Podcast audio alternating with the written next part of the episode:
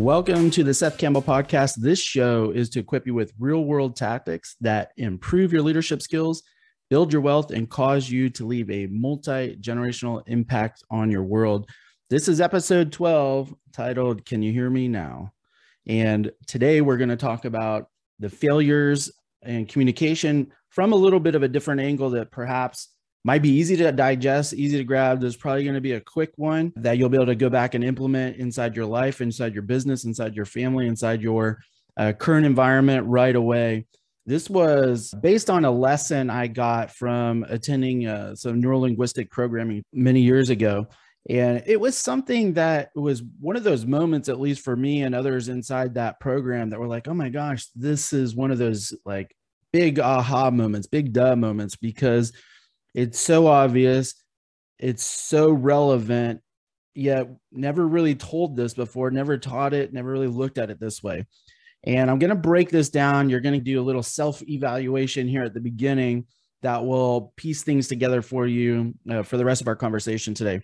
The uh, I want to divide. First of all, let's divide communication up. What is communication? Uh, what is effective communication?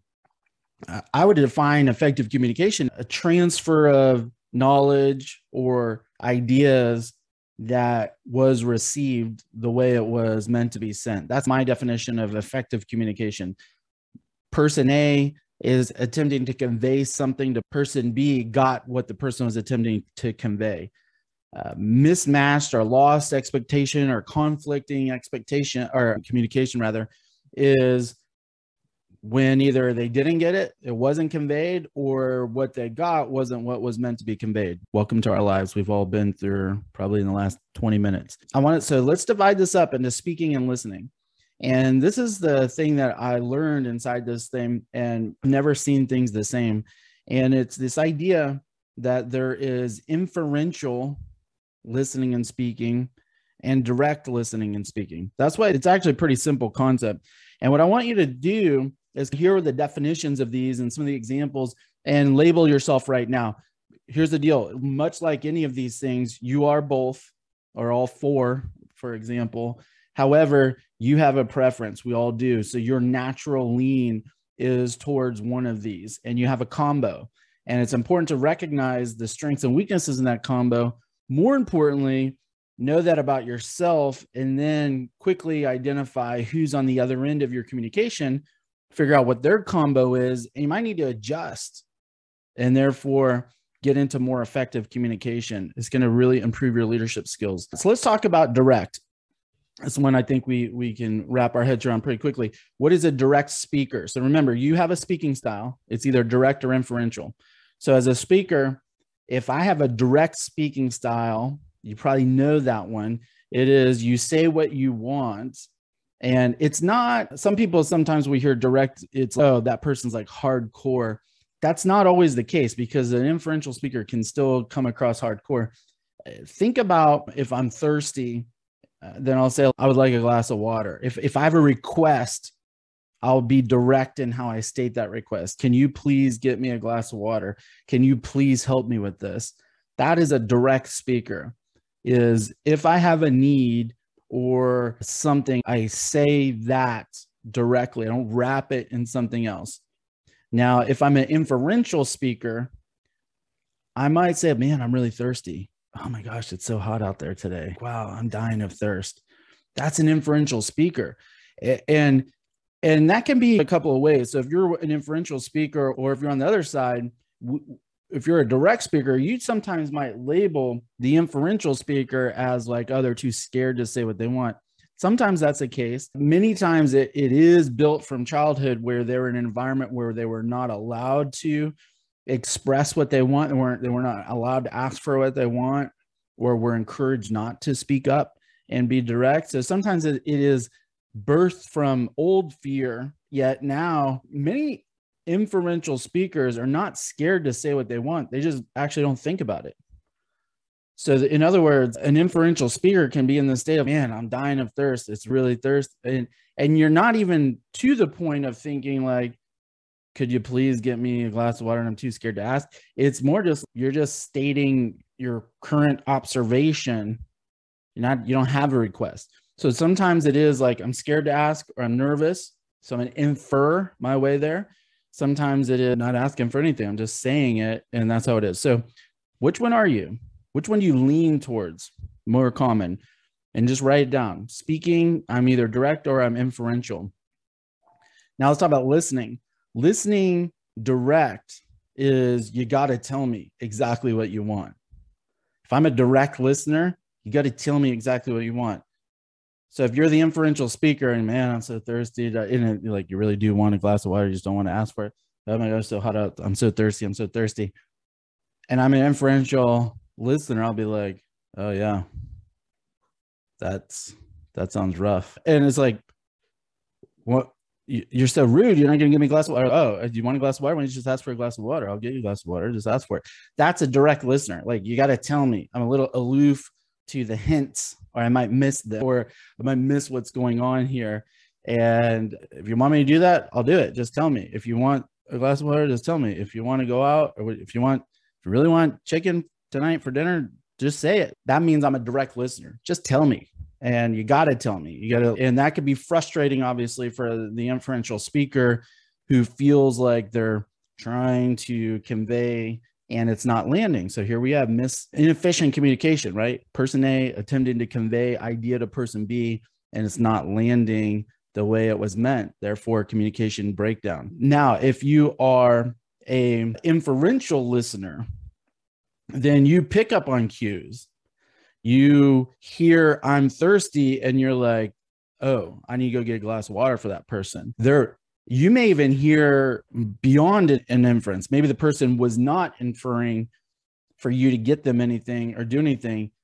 However, you hear and you pick up these signals, and something inside of you is, I need to help. I need to take action. Uh, even to the some extreme of I'm a bad person if I don't pick up the hints and go get that done for that person. That's a that's an inferential listener you pick up on cues, sometimes over pick up on cues. However, you can just hear what's happening, what the person's saying, and piece together their needs and start to think about delivering. So pause right there. Which one are you as far as a listener? Which one do you lean towards?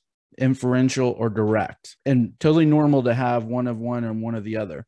For example, I what is probably the worst combination ever to be married to probably. There's probably a long list of that. However like i am like a inferential speaker believe it or not. Some people think i'm a direct speaker. I'm not. I'm an inferential speaker. I say my ideas out loud. I'm like uh it would be nice to do this but i don't know. And and then i'm a direct listener. So think about to communicate effectively with me.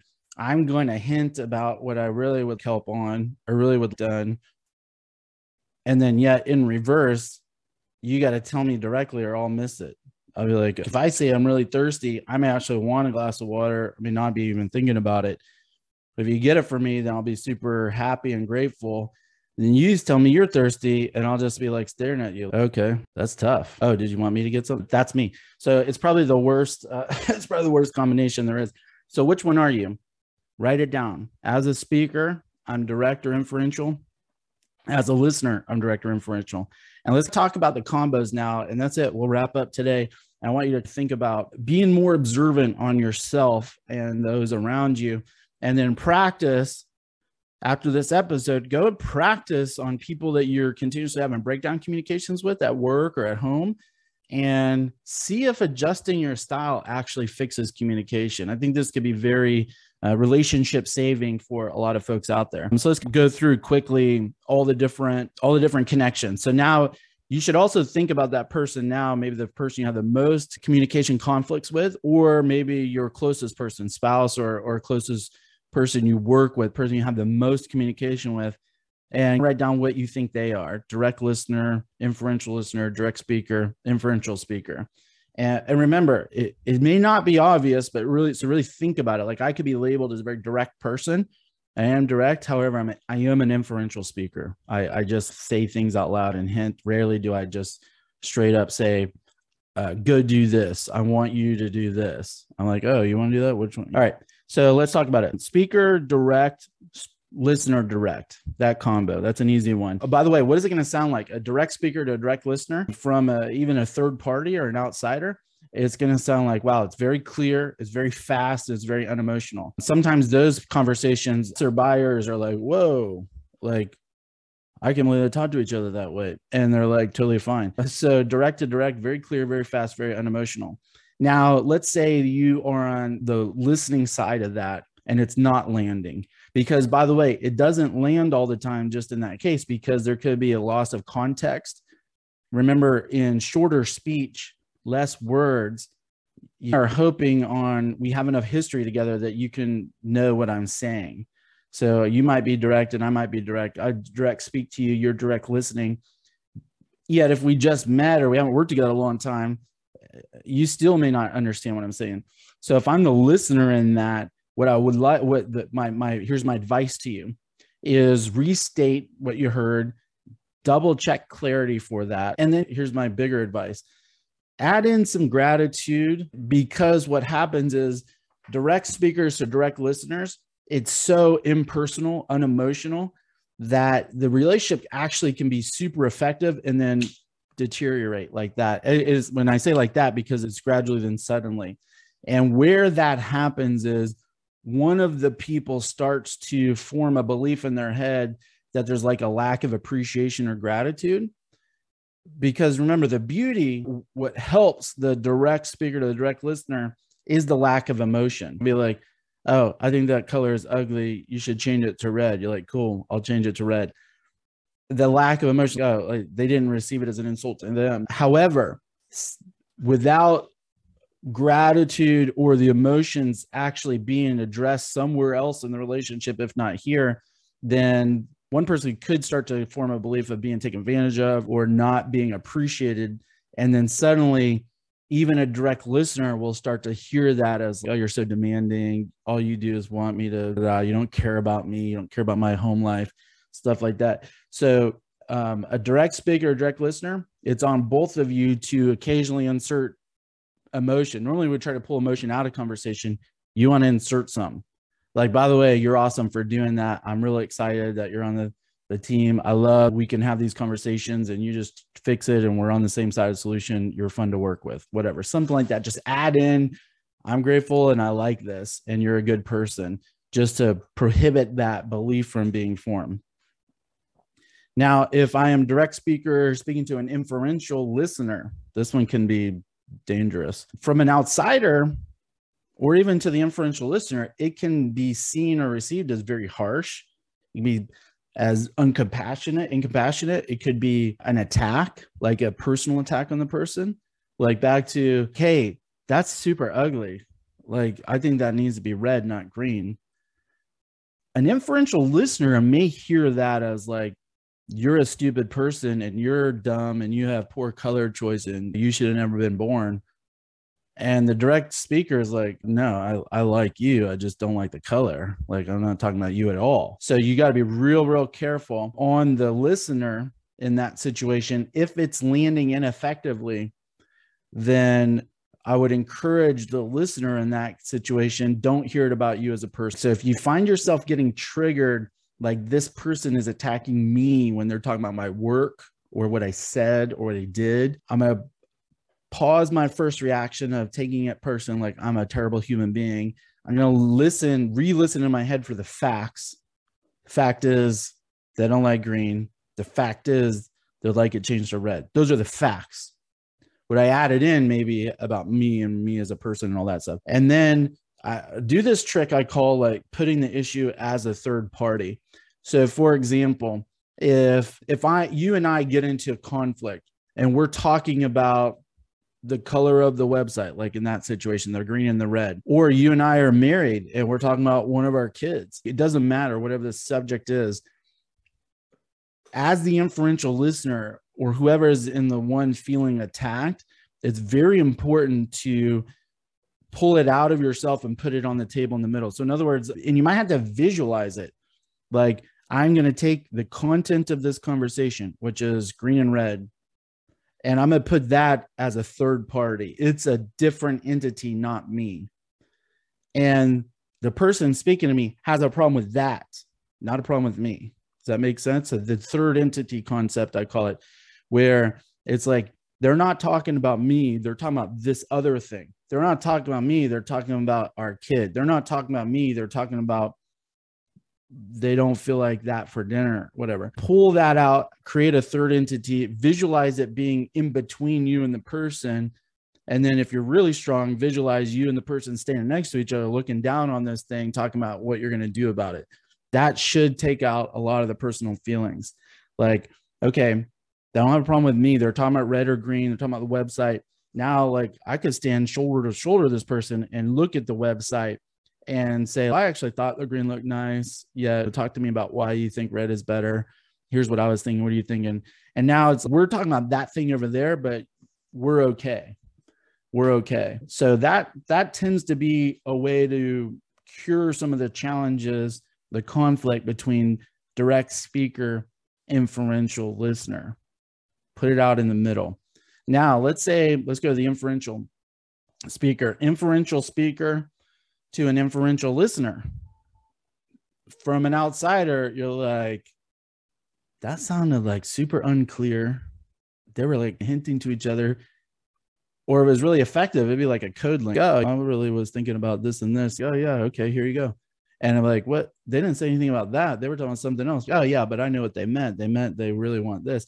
So if you've been in one of those relationships, if you're an inferential listener and you've been in a long term work relationship or personal relationship with somebody where you can read their mind, you know what the inferential speaker's like dream is? Everybody can read their mind. I get accused of that a lot. The inferential speaker is is that you you can anticipate, you can read between the lines and that that relationship's super effective to an outsider. Like dude like how do you guys do that? Like how do you know that's what they were even talking about or they wanted that before that? And that's usually an inferential speaker long-term relationship with somebody and they can read between the lines. They they even know what the person wants when the person doesn't even know what they want. That's when it's effective. When it's not yet effective inferential speaker to inferential listener here's my advice on how to cure that. For the listener pull it a little bit more direct. For the speaker same thing pull it a little bit more direct. Somebody's going to have to lean direct. Remember here clarity is the biggest goal. Because when wires miscross between inferential to inferential, clarity is all that's really needed. In the absence of clarity, it can be very emotional. Remember, inferential listener has a tendency to make it about themselves, has a tendency to make it about themselves. So you could be hinting at something, and if they receive the hint and don't know how to cure that or what service or what you wanted a glass of water, how to help you, they actually could wear that as I'm a bad person. I'm I don't even I can't anticipate their needs. I really feel like I need to anticipate their needs. Or they may not even hear it at all. Then that's frustrating for the inferential speaker. So pull it back a little bit more direct, seek clarity, restate what you heard. Are you, I just want to clarify, are you saying that you'd like a glass of water? Because I'm happy to do that. I'm like, I wasn't saying that, but sure, I'll take one. Or are, are you saying this? Let me just ask. It's tough because if the inferential listener is not a direct speaker, they're also an inferential speaker. You see how it's tough to even do that. It'd be very, it goes against their nature to say, Are you saying you want a glass of water? That's direct. Where they're normally be like, Oh, yeah, I have cups and I could have water. And that could be really weird. Pull it back, restate, get clarity. And you may need to pad emotions. Just say, you're a good person. Everybody's fine. This is about this topic, not about you. And even my clarity uh, is not about you. It's like about the topic. Are you thirsty or not? Like, I'll get you some water. Now, let's talk about the inferential last one. Inferential speaker talking to a direct listener for the direct listener, for an outsider, even sometimes it's going to sound slow. It's going to be a little like beating around the bush. And it will sound like here's the key it's going to come off like just an observation, not a request. This is crucial. So, man, it's really hot. I'm super thirsty. If you're a direct listener like I am, that sounds like an observation, not, oh, yeah, it is hot. Oh, yeah.